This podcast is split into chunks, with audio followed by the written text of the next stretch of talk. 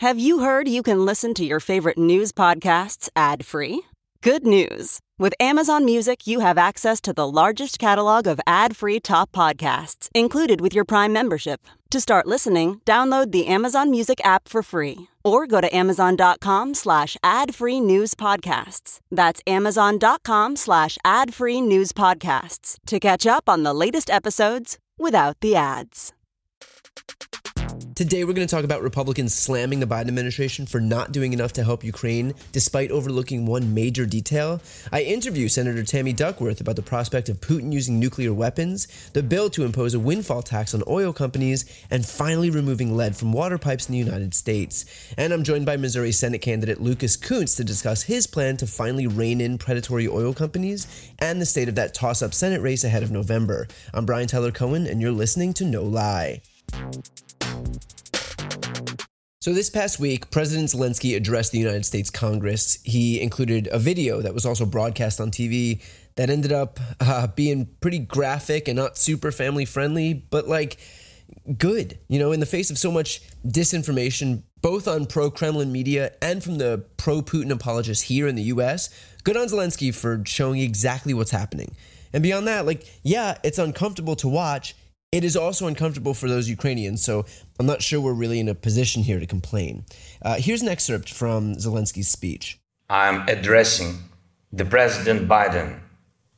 You are the leader of the nation, of your great nation. I wish you to be the leader of the world. Being the leader of the world means to be the leader of peace moving and powerful and honestly exactly what Zelensky should be doing.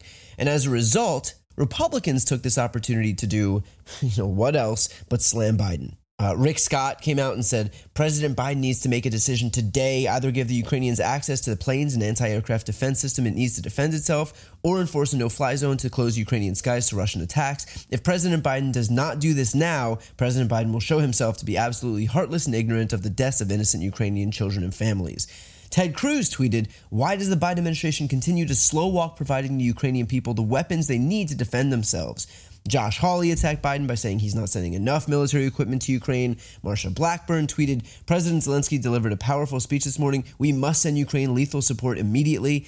And yet, you know, despite all of these calls from all of these people to arm Ukraine, every single one of them voted against an appropriations package that had passed on Thursday that included $13.6 billion in emergency humanitarian and military aid to Ukraine. Like, the degree of outright, unapologetic shamelessness to blame Biden for not doing enough and yet at the same time vote against military aid for the very country you're virtue signaling and pretending to support. And it wasn't just that batch of Republicans either. In total, 31 Republican senators out of 50 voted against this aid. All the while, they have the audacity to claim that an administration and a Democratic Party that are seeking solutions, that are passing bills, that are supplying aid, are the ones not doing enough. And beyond that, you know, as, if you really needed another example of their hypocrisy, these are the same people who only, what, two years ago, when Trump withheld military aid to Ukraine in the face of Russian aggression so that he could extort Zelensky for dirt on Biden, they decided that that was okay. Literally every single Republican except Mitt Romney signaled their full support for withholding aid from Zelensky and the Ukrainian people. The only difference now is they're not being forced to choose between their deity and anyone else. And so they'll finally deign to offer some empty lip service and only lip service. The fact is that you have one party that's looking to govern. And the other party is not only not looking to govern, but just straight gaslighting about the first party. If the GOP isn't willing to come at this in good faith when a dictator is trying to redraw the map of Europe, when, you know, children's hospitals and maternity wards are being bombed and Russia is shelling humanitarian escape routes and entire cities are being razed to the ground, then let's just be honest here, they're never going to. Their priority isn't protecting people or defending democracy, it is only attacking Democrats. And doing so without even a shred of adherence to reality, like voting against aid to Ukraine and then logging onto Twitter and attacking Biden for not delivering enough aid just a degree of shamelessness that I'm not even sure I can articulate here. Like, I don't know that I'm able to even wrap my head around what it's like to have that much, what, cognitive dissonance or shamelessness or both. So at this point, I would just offer this focus on the people who are trying to help And those people are on the left. There was one person on the right who could have actually said that he's taken this seriously at every turn, and that was Mitt Romney. But even he's just voted against that $13 billion in military aid to Ukraine. There is only one party committed to protecting democracy, whether it's at home or abroad. So I hope we all see what's happening in Europe and take that warning seriously, because I can promise you that those Ukrainians in Kiev also thought it could never happen to them. Next up is my interview with Tammy Duckworth. Hey, it's Kaley Cuoco for Priceline. Ready to go to your happy place for a happy price? Well, why didn't you say so? Just download the Priceline app right now and save up to 60% on hotels. So, whether it's Cousin Kevin's Kazoo concert in Kansas City, go Kevin, or Becky's Bachelorette Bash in Bermuda, you never have to miss a trip ever again. So, download the Priceline app today. Your savings are waiting. Go to your happy place for a happy price. Go to your happy price, Priceline. I normally find bras to be so uncomfortable and constricting, but Skims has changed that. You know, I love Skims underwear, so I finally tried their bras, and Skims has delivered again. Skims bras are worth the hype for the amazing shape and support they give, but what I wasn't expecting was how comfortable they are too. I've tried so many bras in the past, and the main issue that I have is that they weren't supportive enough, to the point where they felt slouchy. I love my Skims wireless form bra because it's so comfortable and supportive. The older I get, the more I care about actually being comfortable in what I wear every day. And with my wireless form bra, I no longer have to sacrifice my comfort for the support I need. Shop Skims bras at skims.com, now available in 62 sizes, 30A to 46H. Plus, get free shipping on all orders over $75. If you haven't yet, be sure to let them know we sent you. After you place your order, select podcast in the survey and select our show in the drop down menu that follows. Today we have the U.S. Senator from Illinois, Tammy Duckworth. Thank you so much for coming on. It's good to be on. Thanks for having me. Of course. So let's start off with the uh, war in Ukraine. Um, one issue that we're contending with right now is how to continue arming Ukraine without Russia interpreting that as a provocation. And granted, I know that Russia's interpretation of provocation is pretty arbitrary, but, but still, how does the U.S. approach this issue of defending democracy while avoiding direct conflict with another nuclear power? Well, to do what we've been doing, which is to be uh, uh, providing them with, in fact, millions of rounds of ammunition, thousands of um, anti-aircraft artillery um, um, missiles, you know, Stingers, um, javelins. Uh, we've been providing uh, coming through Poland and supply lines that um, are being manned by U- the Ukrainian military. Um, significant, significant uh, arms and ammunition that they need to defend the nation. And in fact, part of the reason they've been as successful as they have been has been because we've been able to provide them uh, with the weaponry they need uh, to fight the Russians. Just recently, Poland's deputy prime minister, I believe a, a, day or two ago, has called for international peacekeeping mission in Ukraine, which is basically just you know a, a thinly veiled code for pitting NATO troops directly against Russian troops. I'm assuming that our top priority here should be avoiding a direct conflict with another nuclear power, like I'd mentioned before. What, what's your position on this? And are we going to see more officials abroad, but possibly at home, calling for these types of, of you know, stuff like a no-fly zone, stuff like peacekeeping uh, missions in Ukraine? Well, the issue with the peacekeeping mission uh, in Ukraine is that it would have to be agreed to by the Russians, and so far uh, Vladimir Putin has actually violated every humanitarian uh, uh, corridor agreement that they've, they've agreed to. I mean, so far they've agreed multiple times to corridors to get, uh, for example, humanitarian aid, food, water, medical supplies into Mariupol, and ev- and every single one of those has fallen. Uh, and the Russians have violated uh, that those agreements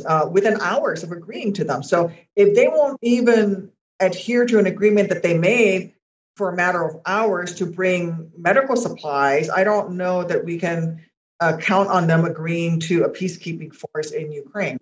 Um, they have to agree that they want peace in Ukraine, and right now it doesn't seem like the Russians want peace there. Yeah, I agree. Now, with that said, Putin's threatened nuclear attack. You know, we hear that on one hand, he's a rational actor and wouldn't subject himself to the assured destruction that would come with launching a nuclear war against NATO. At the same time, we also hear that he's becoming increasingly unhinged, and at this point, he knows he lost, so his only option is basically going down with the ship in a blaze of glory. Should Americans be worried about the prospect of Putin using nuclear weapons? We should be worried about the prospect of him using nuclear weapons because I think it's very much within the realm of possibility that he would do it. I don't think of him as any of the things that he's done as a rational actor uh, at all because none of this is rational. It makes no sense for him to have invaded Ukraine the way he did. He's destroyed his own economy. Uh, he ha- his his GDP, you know, his GDP is, has has dropped by ten percent.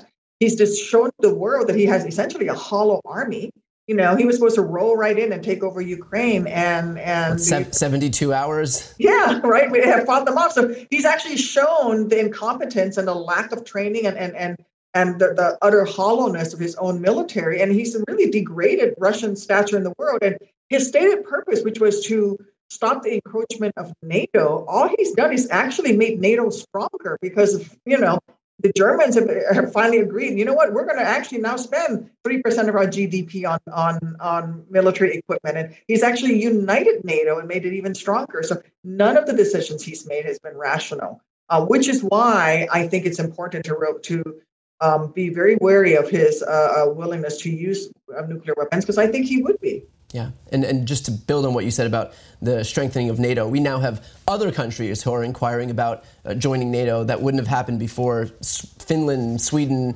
Um, so, you know, just to, to kind of build upon exactly that. Um, you know, I know a lot of isolationists are looking at this, not caring much about you know, a couple countries on the other side of the world and saying, why should we care? Why should we risk anything here to, to go help Ukraine? What would be your response to that? What are what are the broader implications of a Russian victory in Ukraine, both for Europe and democracy across the world? Well, what it says uh, is whether or not we're willing to defend democracy and whether or not we are willing to um, keep our word. And it's not just Europe that's watching, Asia is watching, China, the PRC is watching very carefully what's happening. And they're learning lessons from Russia's failure. And they're learning lessons from the fact that Europe very quickly united. You know, uh, uh, uh, China has been watching to see if the United States will stand with Taiwan should they decide to annex Taiwan. Uh, uh, countries like India are trying to figure out do they align themselves with Russia, which is kind of their tendency to be. But now they're wondering maybe we should, maybe we shouldn't. So the rest of the world is watching.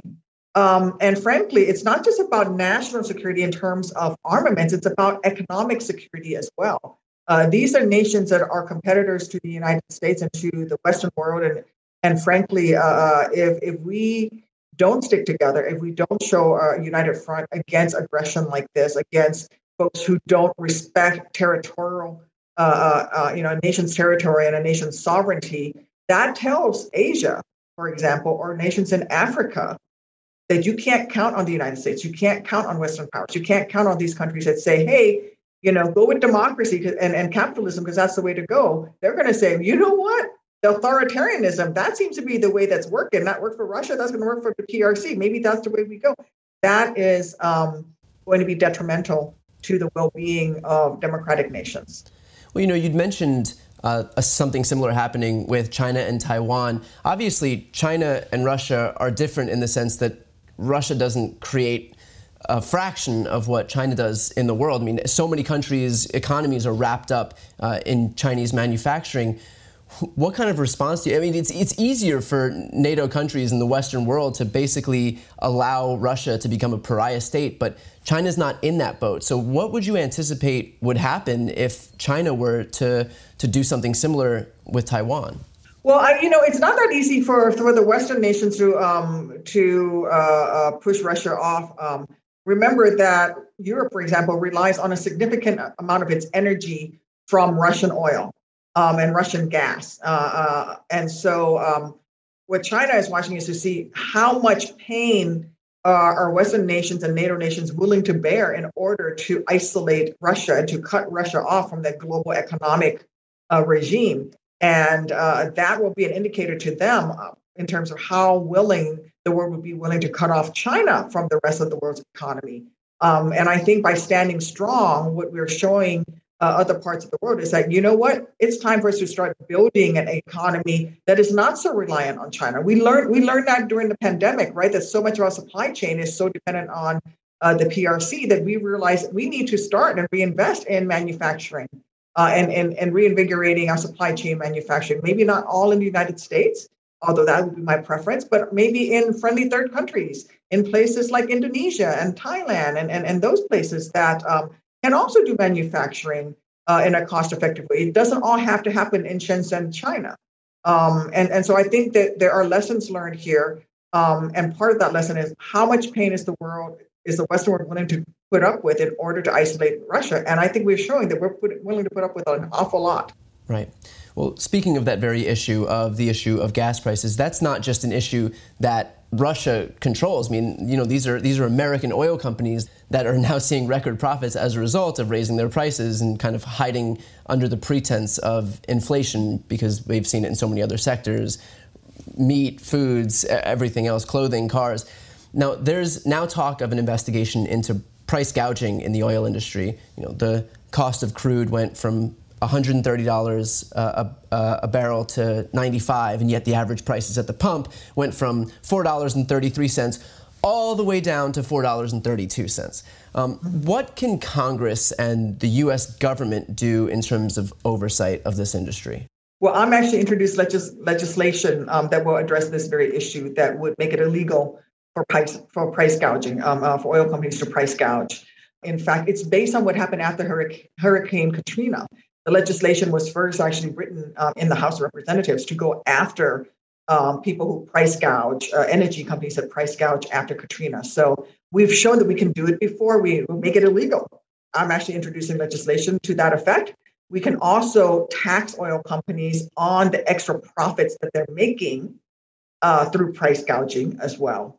Um, and tax them at a much higher level. And in fact, you know, oil company executives have, have actually have made statements. I mean, this is the most ridiculous thing. How arrogant are you to to in the middle of a pandemic, in the middle of of you know the horrors that you see in Ukraine, say, yeah, we could actually lower gas prices, but we're just not willing to pump more oil because we'd rather buy back stock or we'd rather um, uh, pay more dividends to our to our um, shareholders than bring down gas prices.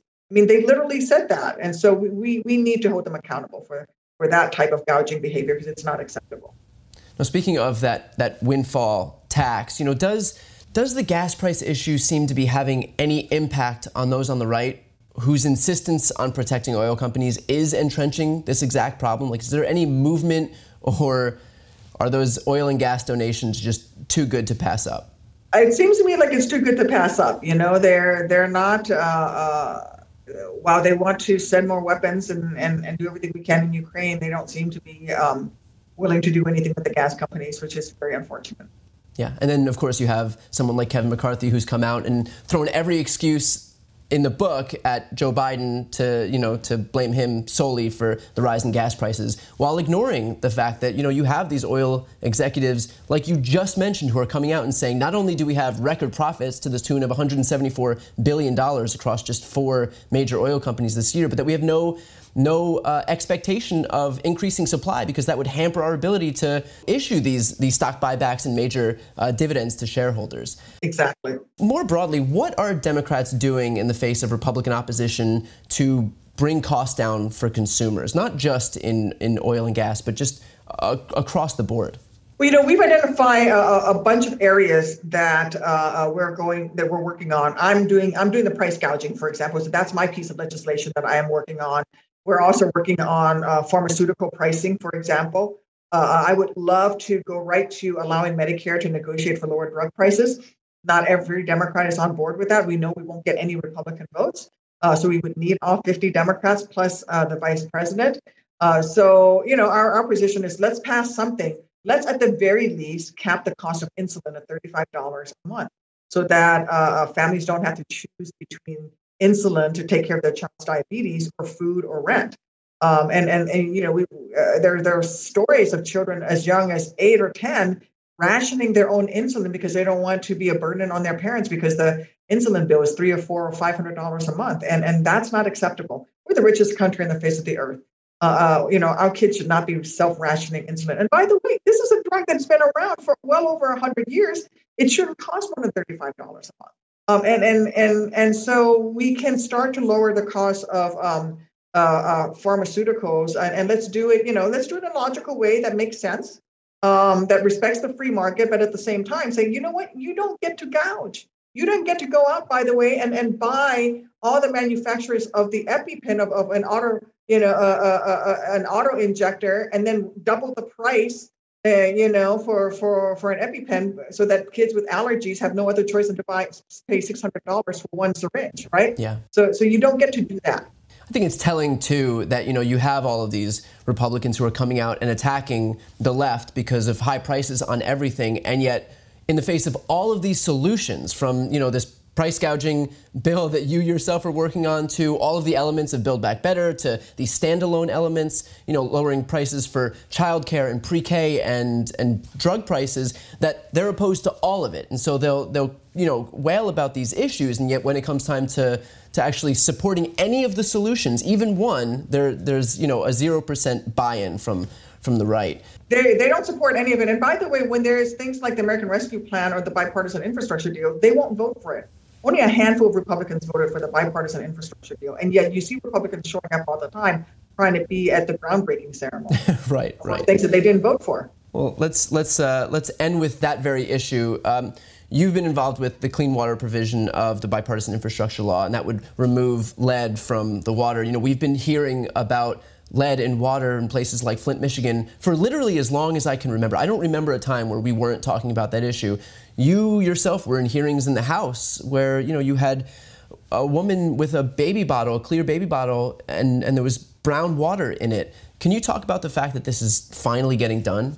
It's finally getting done. It was very bipartisan as well. I'm very proud of that. My Drinking Water and Wastewater Act DOWEA. You know, we, we come up with such great acronyms here in Washington, I guess.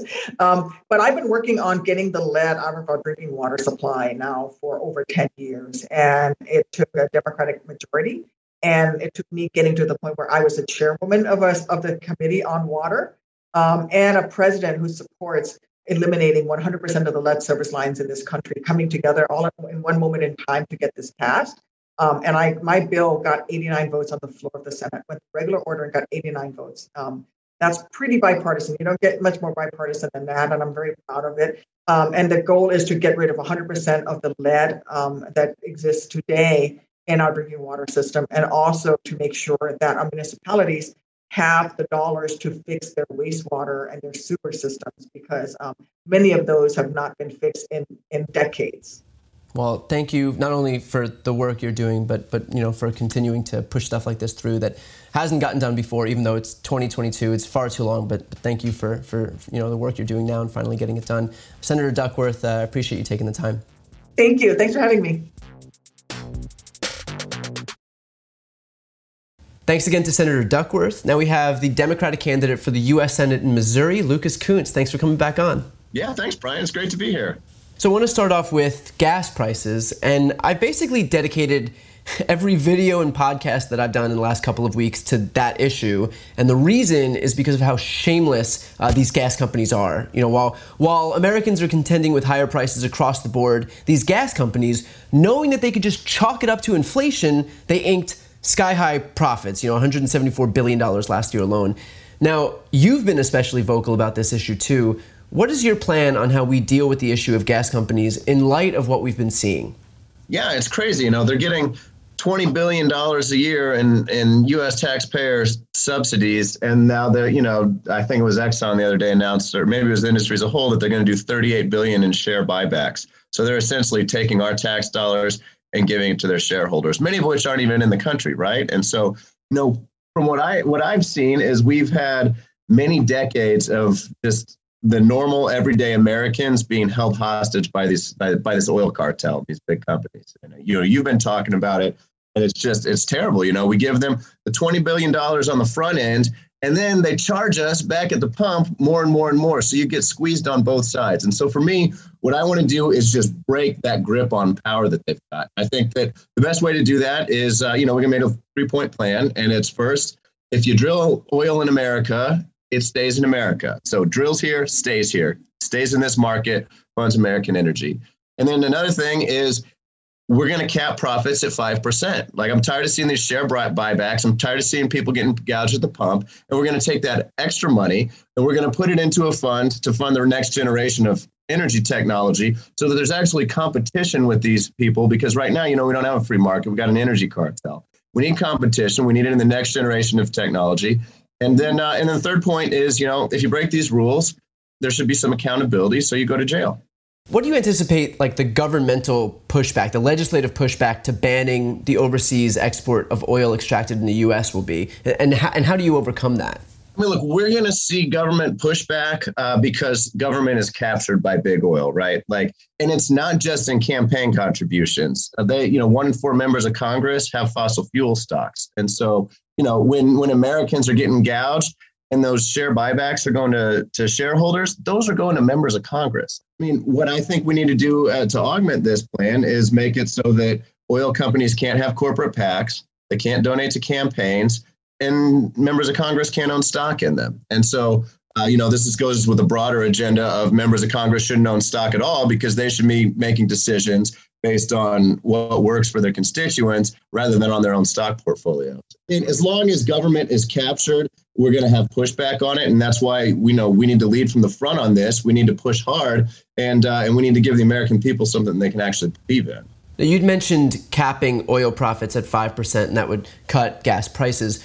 Are there any other examples of capping the profits of private enterprise? And I ask not because I don't agree with you. I do wholeheartedly, but because you know this is this is going to come up, especially from every member of the House and Senate who are basically on Exxon and Shell's payrolls. Yeah, I mean, we talk about it. You know, there's been a lot of talk about the insulin cartel doing it there, uh, and and in other places.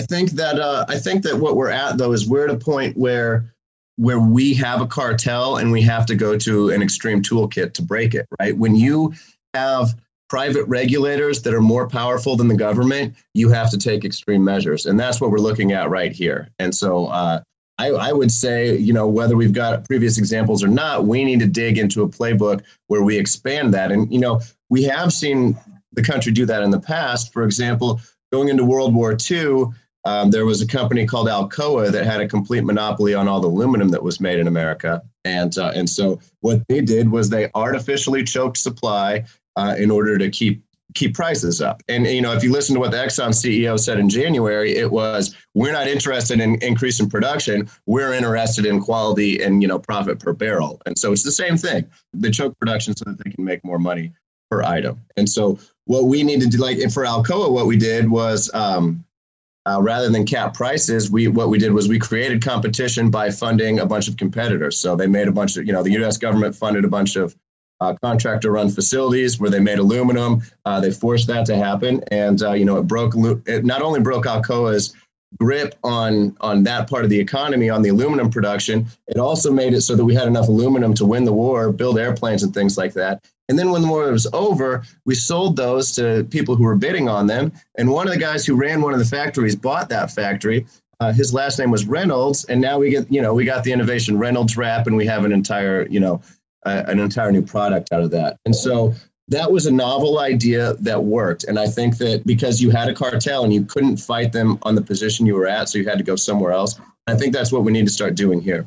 Which, by the way, is better for everybody. Like, using your example of the aluminum like if you if you choke supply just so that you could squeeze out like what few dimes you can what few more dimes you can out of people and yet meanwhile you you let the entire economy languish at at your feet that's not going to help you in the in the long run. Like like breeding competition and breeding a healthy economy where people can actually afford to do things like get out of their house and go in their car and fill up and drive somewhere without just going to work and coming home because you've had to cut out, you know, because because because gas is inelastic. Well, that's going to be better for everybody in the long run. But so many so often these companies can't see beyond th- their quarterly profits basically. And so and so i think that lends itself to exactly what you were saying. That's right. And you know and one of the one of the things and so i give the alcoa example uh, for another reason too and that's that you know one of the things in the constitution that the united states government's supposed to do is provide for the common defense right? And so when it came to alcoa like that doesn't just mean like projecting war power overseas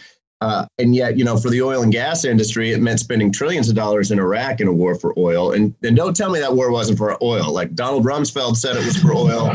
When I was at CENTCOM, the CENTCOM commander said it was for oil. Uh, you know, Alan Greenspan said it was for oil. Everybody who was involved in the planning and creation of that said it was for oil. And, and so it was. And so, you know, we were spend, willing to spend trillions of dollars for that. And, uh, and and it was an asset that's not helping us, right? Like we are reliant right now on Saudi Arabia and Russia and, and other bad actors on the global energy uh, scheme. And I mean, you see that right now with Western Europe essentially funding Russia's invasion of Ukraine by buying all that gas that Russia used to modernize its military. And so, so I bring up the Alcoa example just because this is also a national security issue. It's a common defense issue because you know, my biggest worry is now in Europe, you see all these countries saying, well, we're going to transition to the next generation of energy technology. We realize we can't buy Russian gas anymore. And, uh, and so they're going to move towards that. And you know, they can't turn is the United States of America because we're not making it. And, uh, and so what we're going to see is we, as we transition, if we don't invest in that next generation of energy, everybody's going to turn to China, and we're going to replace our reliance on Saudi Arabia and Russia with a complete dependence on China for our energy needs.